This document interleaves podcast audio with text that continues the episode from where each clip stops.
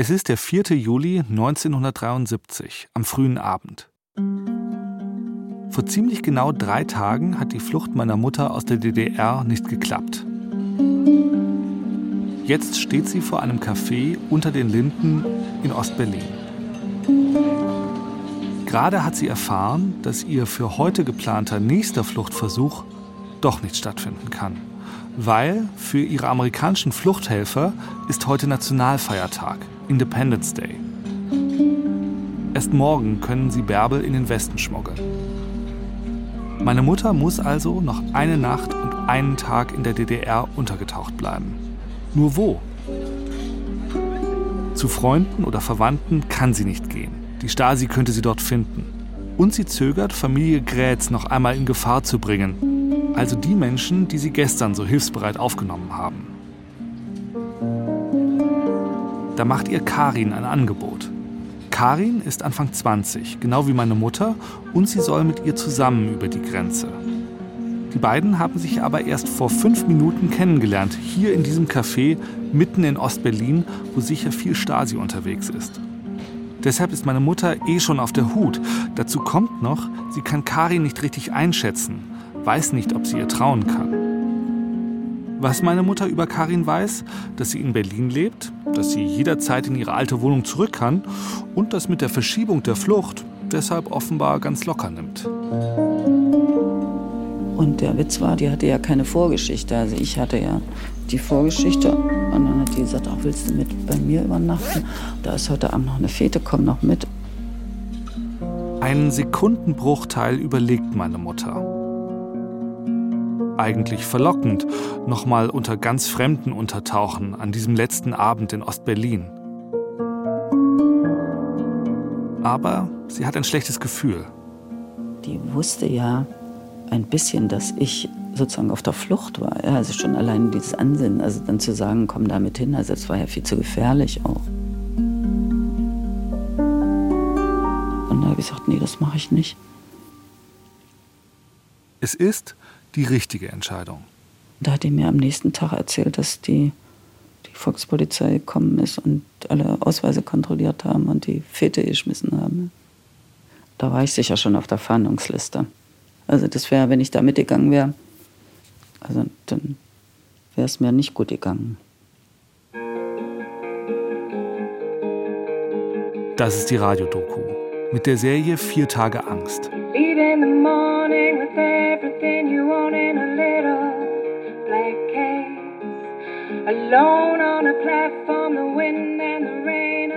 In dieser Serie geht es darum, wie meine Mutter versucht, aus der DDR abzuhauen, wie diese Flucht scheitert und wie sie verzweifelt versucht, doch noch irgendwie zu fliehen.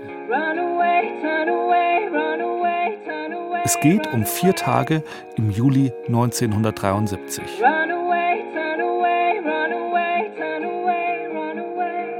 Das ist Folge 5. Abtauchen. Mein Name ist Till Ottlitz. Da sie die Einladung zu der Party ausgeschlagen hat, bleibt meiner Mutter nur eine Alternative. Ich versuche es jetzt nochmal bei den Leuten, wo ich die Nacht vorher verbracht habe und habe dann bei denen wieder geklingelt und habe gefragt, ob ich nochmal schlafen kann. Und wie haben die reagiert, als du nochmal vor der Tür standest? Wie beim ersten Mal, ganz nett. Das war ganz toll, weil also ich habe mich natürlich schon schuldig gefühlt, sie zu belasten, aber die haben es dir so ein bisschen leicht gemacht. Das muss man sagen. Es war angenehm. Also verbringt meine Mutter noch eine Nacht bei Georg und Regina Grätz in Berlin-Pankow im Wohnzimmer auf dem provisorischen Gästebett aus abnehmbaren Sofakissen. Am nächsten Morgen muss sie sich überlegen, wo sie die Zeit bis zum Abend verbringen will. Am Tag vorher war sie mit dem Zug quer durch die halbe DDR gereist, Leipzig, Dresden und zurück. Einfach rumgefahren, weil sie sich im Zug sicher gefühlt hat, in der Anonymität, unter Leuten und doch allein. Aber was soll sie heute machen? Seit vier Tagen hat sie dieselben Klamotten an. Sie hatte sich ausgerechnet ihre gute helle Hose für ihren Start ins neue Leben rausgesucht. Nur ist die Hose inzwischen alles andere als hell. Bärbel fühlt sich schwitzig und unwohl er hatte auch nicht so viel Geld, ich konnte jetzt auch nicht immer rumreisen. Das hat ja auch gekostet.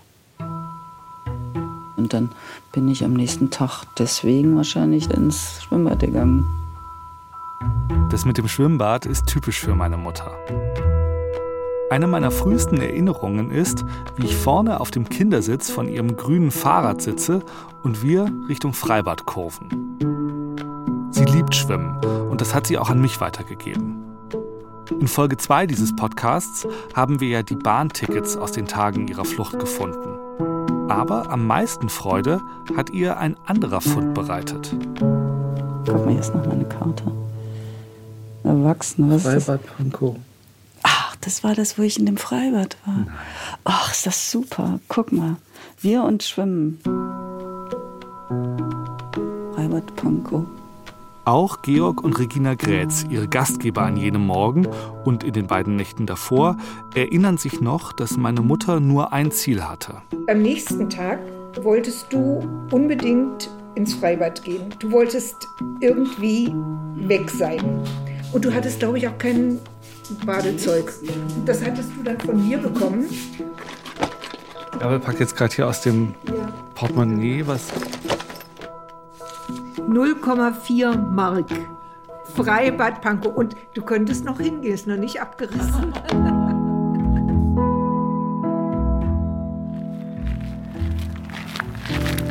Ich bin gespannt. Ein paar Wochen später machen wir genau das. Wir gehen ins Freibad Pankow. Sehr modernes Drehkreuz. Ich wollte da ja zwischendurch immer mal, es ist so weit von uns. Und dann habe ich es natürlich doch nicht gemacht. Das heißt, du warst seit 1973 nicht mehr im Freibad Pankow? Nein. Morgen. Guten Morgen. Eine Riesenwiese. Das ist ein riesiges Gelände, guck mal. Nicht schlecht. So ein bisschen alles abgefrackt da oben. Guck mal, das sieht noch so aus wie 1973 wahrscheinlich. Der Kiosk und die Umkleiden sehen tatsächlich noch nach DDR-Moderne aus. Klare Linien, Flachdächer, Betonsäulen tragen das weite Vordach. Alles noch in Betrieb. Nur der Putz bröckelt etwas und die Zuschauertribünen sind inzwischen abgesperrt. Auf ihnen wachsen Blumen und kleine Büsche. Wir schauen erstmal zum Becken, ob du dich an irgendwas erinnerst, ob das noch die alten Becken sind. Nee, diese Rutsche und sowas, das hat es nicht gegeben. Aber der Sprungturm sieht so ein bisschen aus wie aus den 50er Jahren. Der ist ein schöner, eleganter Sprungturm. Sollen wir uns umziehen gehen? Juhu! ja, klar.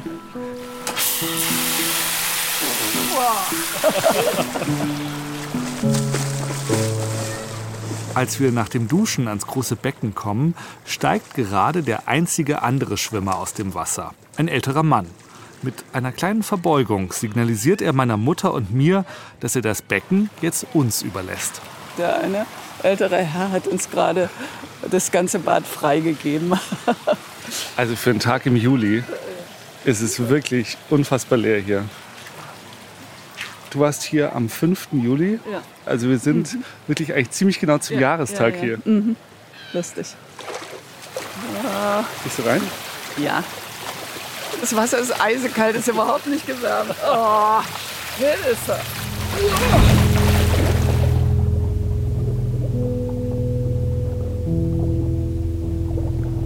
Natürlich bin ich ins Wasser gegangen. Bin ich untergetaucht. Das ist ja was Schönes. Dann kennt dich ja keiner. Dann bist du ja weg irgendwie, ne? Das war das Schöne daran.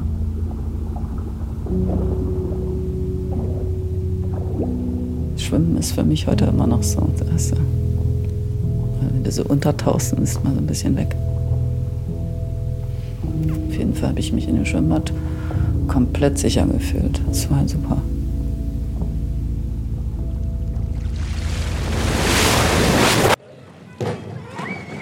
Im Hier und Heute erscheint ein Bademeister und legt mir freundlich, aber bestimmt nahe, mein Mikrofon besser wegzupacken. Ich hole es erst wieder aus dem Rucksack, als wir das Freibad verlassen. Wir sind ja gerade da drin so ein bisschen vertrieben worden. Keine Aufnahmen, keine Interviews im Schwimmbad. Stehen wir davor. Wie war es jetzt nach 40 Jahren wieder? Was ich gemerkt habe, dass das eben ein riesiges Gebiet hier ist mit großen Wiesen und das für mich damals, eben, wenn ich es überlege, auch so ein guter Schutz war. Also man konnte so ein bisschen sich da in diesen Wiesen verlieren und sich gut verstecken. Also Konntest du ein bisschen in der Masse untertauchen? Ist auch die Angst so ein bisschen von dir abgefallen in den Stunden, wo du hier warst? Das könnte gut sein, weil ich ja auch alleine dann hier war und also was mich belastet hat, dass ich einfach auch nicht andere Leute mit in mein Desaster mit reinziehen wollte. Und jeder, der sich mit mir traf, wenn sie uns aufgehalten hätten, wäre das immer was Schreckliches gewesen. Und insofern war das hier in dieser Anonymität natürlich schön kombiniert mit dem sich ins Wasser hineinzutauchen. Ja.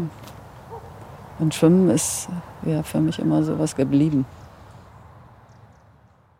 Ich kann mir vorstellen, dass meine Mutter an diesem 5. Juli etwas entspannter aus dem Freibad kam.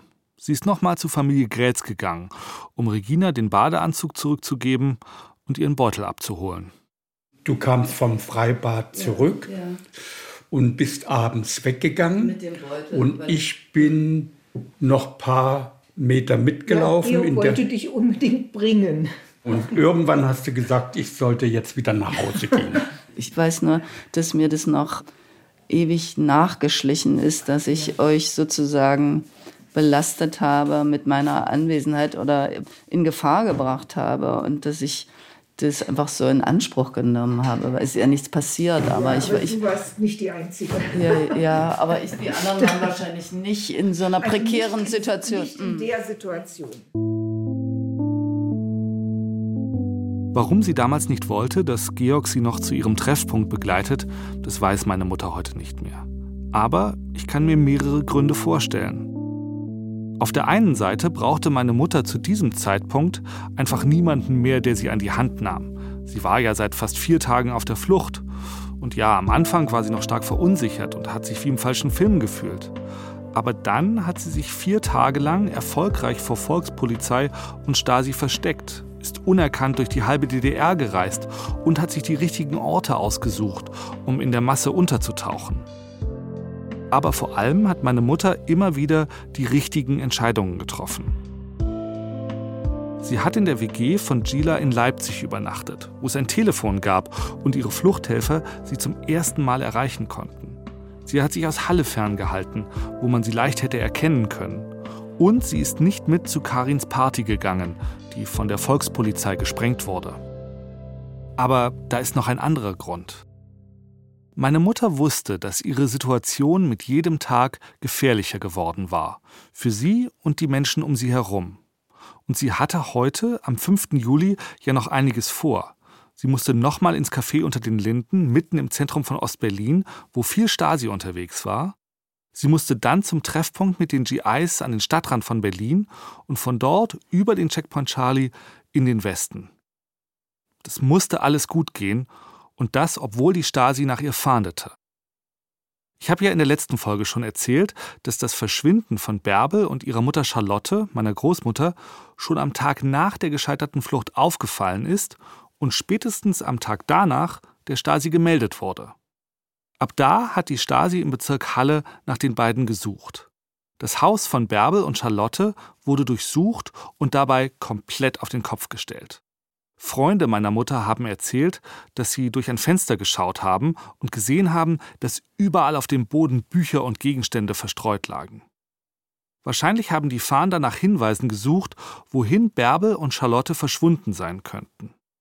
In den Stasi-Akten finde ich eine Liste mit Gegenständen aus dem Haus, die irgendeine Verbindung meiner Mutter und Großmutter zum Ausland belegen können.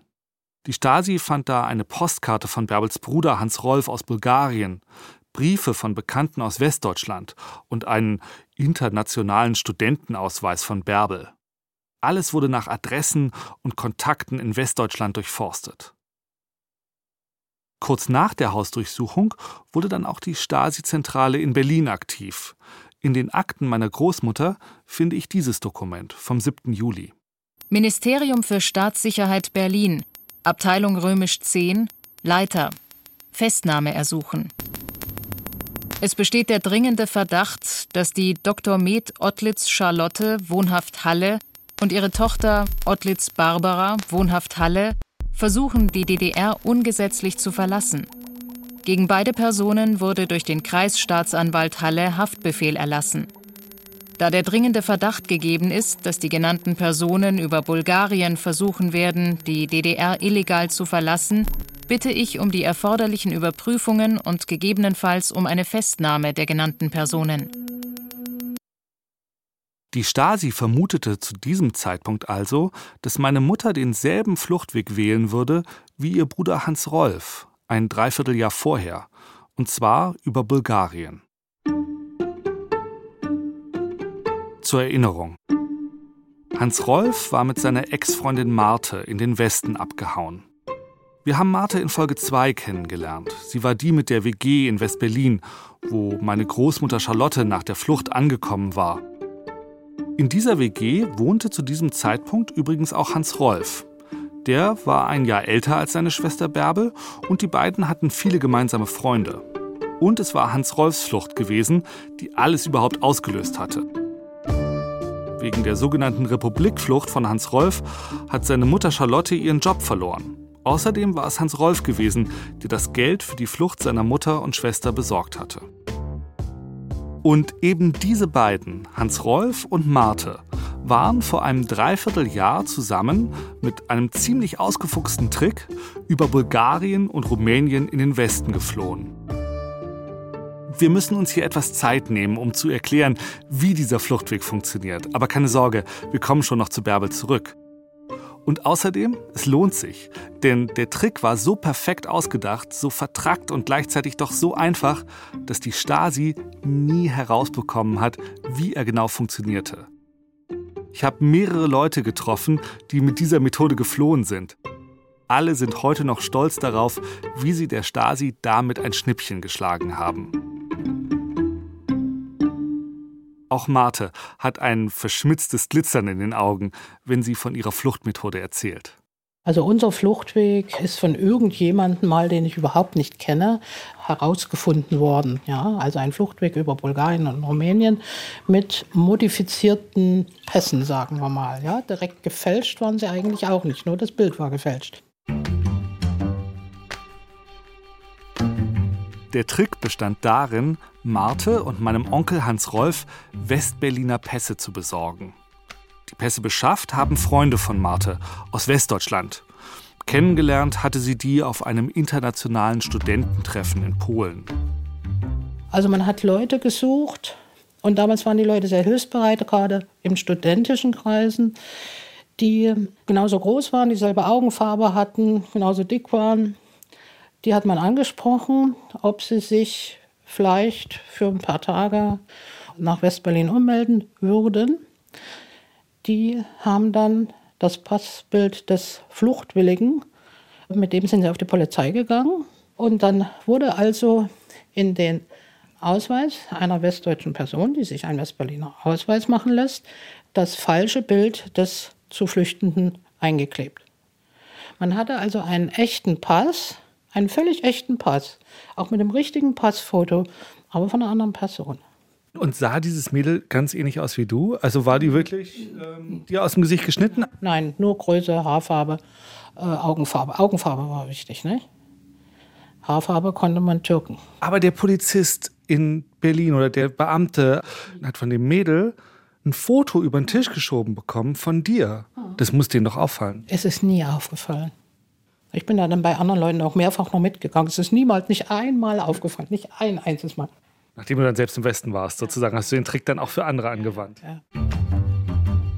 Während ihre Helfer in Westberlin also Ausweise mit Martes und Hans-Rolfs Foto beschaffen, bereiten sich die beiden im Osten ebenfalls auf ihre Flucht vor.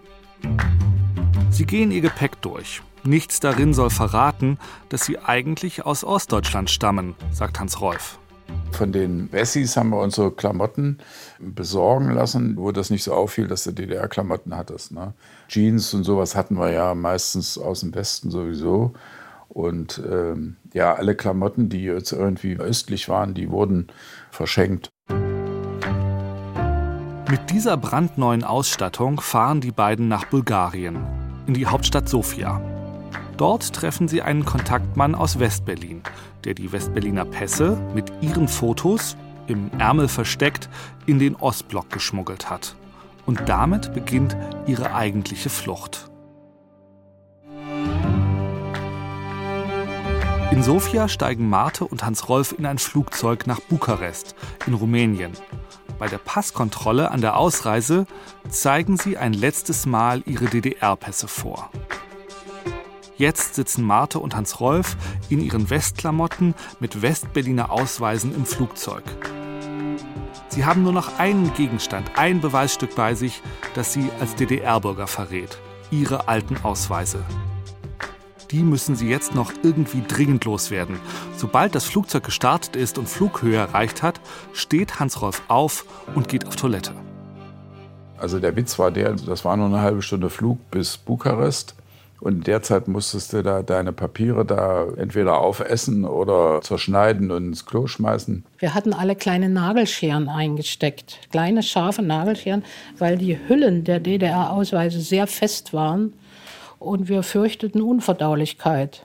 Und damals wurde man auf so spitze Gegenstände nicht kontrolliert. Da hatte ich so eine kleine Schere und dann habe ich den zerschnippelt und habe es dann runtergespült. Und den Rest haben wir gegessen. Also die Paranoia war so groß, dass ihr gedacht habt, vielleicht wird tatsächlich das Toilettenmaterial noch durchsucht. Nehmen wir mal an, das kommt in irgendeinen Container und dann schwimmen da lauter Hüllen von DDR-Ausweisen auf. Das fällt ja dann vielleicht sogar mal auf. Und dann steigt ihr in Rumänien, in Bukarest aus dem Flieger und seid wundersamerweise plötzlich Westberlin. Ja, man kommt als Westberliner aus dem Flieger. Und dann, wenn du da ankamst, da wurde es ja relativ locker kontrolliert. Das war dann entspannt. Es hat einfach keiner genau hingeguckt damals. Ne? Das war eine andere Zeit. Ins Flugzeug mit einem DDR-Pass einsteigen und als Westberliner wieder aussteigen. Heute in Zeiten von elektronischen Passagierlisten und Iris-Scans bei der Einreise würde dieser Trick wohl nicht mehr so leicht funktionieren. Aber so steigen Marte und Hans Rolf in Bukarest einfach in einen Zug nach Westen. Ja, wir sind dann von Bukarest aus irgendwie nach Jugoslawien. An der Grenze von Rumänien nach Jugoslawien. Und der rumänische Grenzer, der guckte sich die Pässe an, hat er überhaupt nicht gemeckert oder was, sondern der konnte ein bisschen Deutsch. Und dann sagte er, ich muss hier mal drunter gucken. Dann hat er die äh, Sitzgelegenheiten, äh, die du hochklappen konntest in der Bahn und hatte unter die. und Martina und ich, wir haben uns natürlich belustigt angeguckt, wie der da äh, Flüchtlinge unter der Bank sucht. Und wir Dabei wart ihr die Flüchtlinge auf der Bank. Ja, genau. Ja. Und ich bin dann Richtung Wien gefahren und Martina ist dann Richtung München. Ich bin in München ausgestiegen. Wie war das? Das war angespannt, weil man ja als DDR-Bürger vom Westen eine bestimmte Fernsehvorstellung hat. Also Raub, Mord und Totschlag an jeder Ecke. Und ein gelecktes Publikum, alle perfekt, alles schön, alles ganz äh, wunderbar. Das Empfinden hat man nicht allzu lange. Also Also ich war dann froh, dass ich erstmal einen Fahrkartenautomaten, ich musste zu einem Freund fahren, der wohnte mit der S-Bahn ein paar Stationen weg, äh, dass der Fahrkartenautomat wundersamerweise der gleiche war wie in der DDR. Die DDR hat die bei Siemens gekauft. Deshalb konnte ich wenigstens den Fahrkartenautomaten bedienen. Und in der S-Bahn dämmerte mir dann, dass die Menschen und das Leben vermutlich nicht so sehr unterschiedlich ist und ich habe dann auch meine Handtasche etwas lockerer gelassen. Also am Anfang denkst du, Mord und Totschlag. Ja, das ist das Fernsehbild. Das ist das, was du aus dem Fernsehen in hattest, einen anderen Kontakt hattest. Ja, ich war nie vorher im Westen. Aber du wolltest da trotzdem hin in dieses Land mit Mord und Totschlag und. Das habe ich jetzt natürlich auch ein bisschen überspitzt erzählt. Ja, natürlich wollte ich dahin, ja. Nicht? Marte ist heute noch ein bisschen stolz darauf, dass sie auf diesem Fluchtweg noch andere Freunde nachgeholt hat ohne dass die Stasi je dahinter kam. Also der Fluchtweg, um es kurz zu sagen, ist nie bekannt geworden. Wir haben uns streng dran gehalten, bis zum Mauerfall äh, den nicht bekannt zu geben. In Westberlin sind wir ja dann natürlich befragt worden und haben irgendwas anderes erzählt. Ja? Und das haben alle gemacht. Der Weg ist nicht rausgekommen, sodass er noch ziemlich lange benutzt werden konnte. Übrigens, Bärbel und ihre Mutter konnten selber nicht mit dem Passtrick über Bulgarien und Rumänien in den Westen fliehen. Denn nach der Flucht von Hans Rolf wurden die beiden streng überwacht. Auch deshalb haben sie sich für die teure Methode mit den amerikanischen GIs entschieden. Zurück zu meiner Mutter. Es ist der 5. Juli abends. Sie ist inzwischen im Café unter den Linden angekommen. Selber Ort, selbe Zeit, genau wie der Kontaktmann gesagt hat. Nur eben 24 Stunden später. Karin ist da und auch der Kontaktmann. Sie halten sich nicht lange auf, verlassen bald das Café. Beim Überqueren der Straße fällt meiner Mutter etwas auf. Da erinnere ich mich noch als wir losgegangen sind, dass einer zur selben Zeit sozusagen mit uns zusammen diese Straße unter den Linden querte. Und ich einen Moment gedacht habe, das ist jetzt ein Stasi-Typ. Und der hat uns aber dann nicht verfolgt. Falscher Alarm. Gott sei Dank. Die Nerven liegen blank. In der Erinnerung meiner Mutter geht jetzt alles ziemlich schnell. An dem fünften war das so, dass wir dann in ein Auto gestiegen sind und der hat uns dann da zu diesem Standort wiedergebracht. Und dann hat er eben gewartet, was beim ersten Mal nicht so war. Da standen wir ja da draußen sozusagen. War das wieder in Kaulsdorf da draußen? Ich glaube ja. Mhm. Um ganz sicher zu gehen, wartet der Fahrer also diesmal, bis der VW-Bus der amerikanischen Soldaten kommt und ein kleines Stück weiter vorne an der Landstraße hält. Bärbel und Karin steigen aus und gehen vor zu den Amerikanern. Meine Mutter erinnert sich, dass die GIs dieses Mal viel netter zu ihr waren. Also die haben mich so ein bisschen, wie man so sagt, gepampert sozusagen küsst die Hand mir Frau. Die wollten natürlich auch, dass ich wegkomme. Ich wurde ein bisschen besser behandelt als, als meine Mitfahrerin. Der hat mich dann da in diese Kiste gelegt. Wir waren ja nur zu zweit, also für zwei Leute war es ja super. Und dann sind die eingestiegen und dann sind wir losgefahren.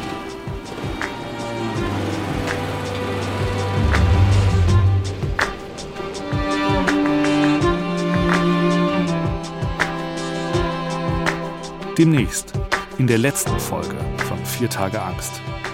Das war ein ganz anderes Leben. Hast du einmal gemacht.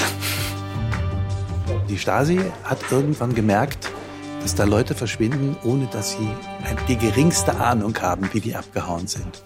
Dann sind wir nachher noch ein bisschen losgegangen. Habe ich meine erste Pizza gegessen am Savini-Platz und dann. Wie war das mit der ersten Pizza?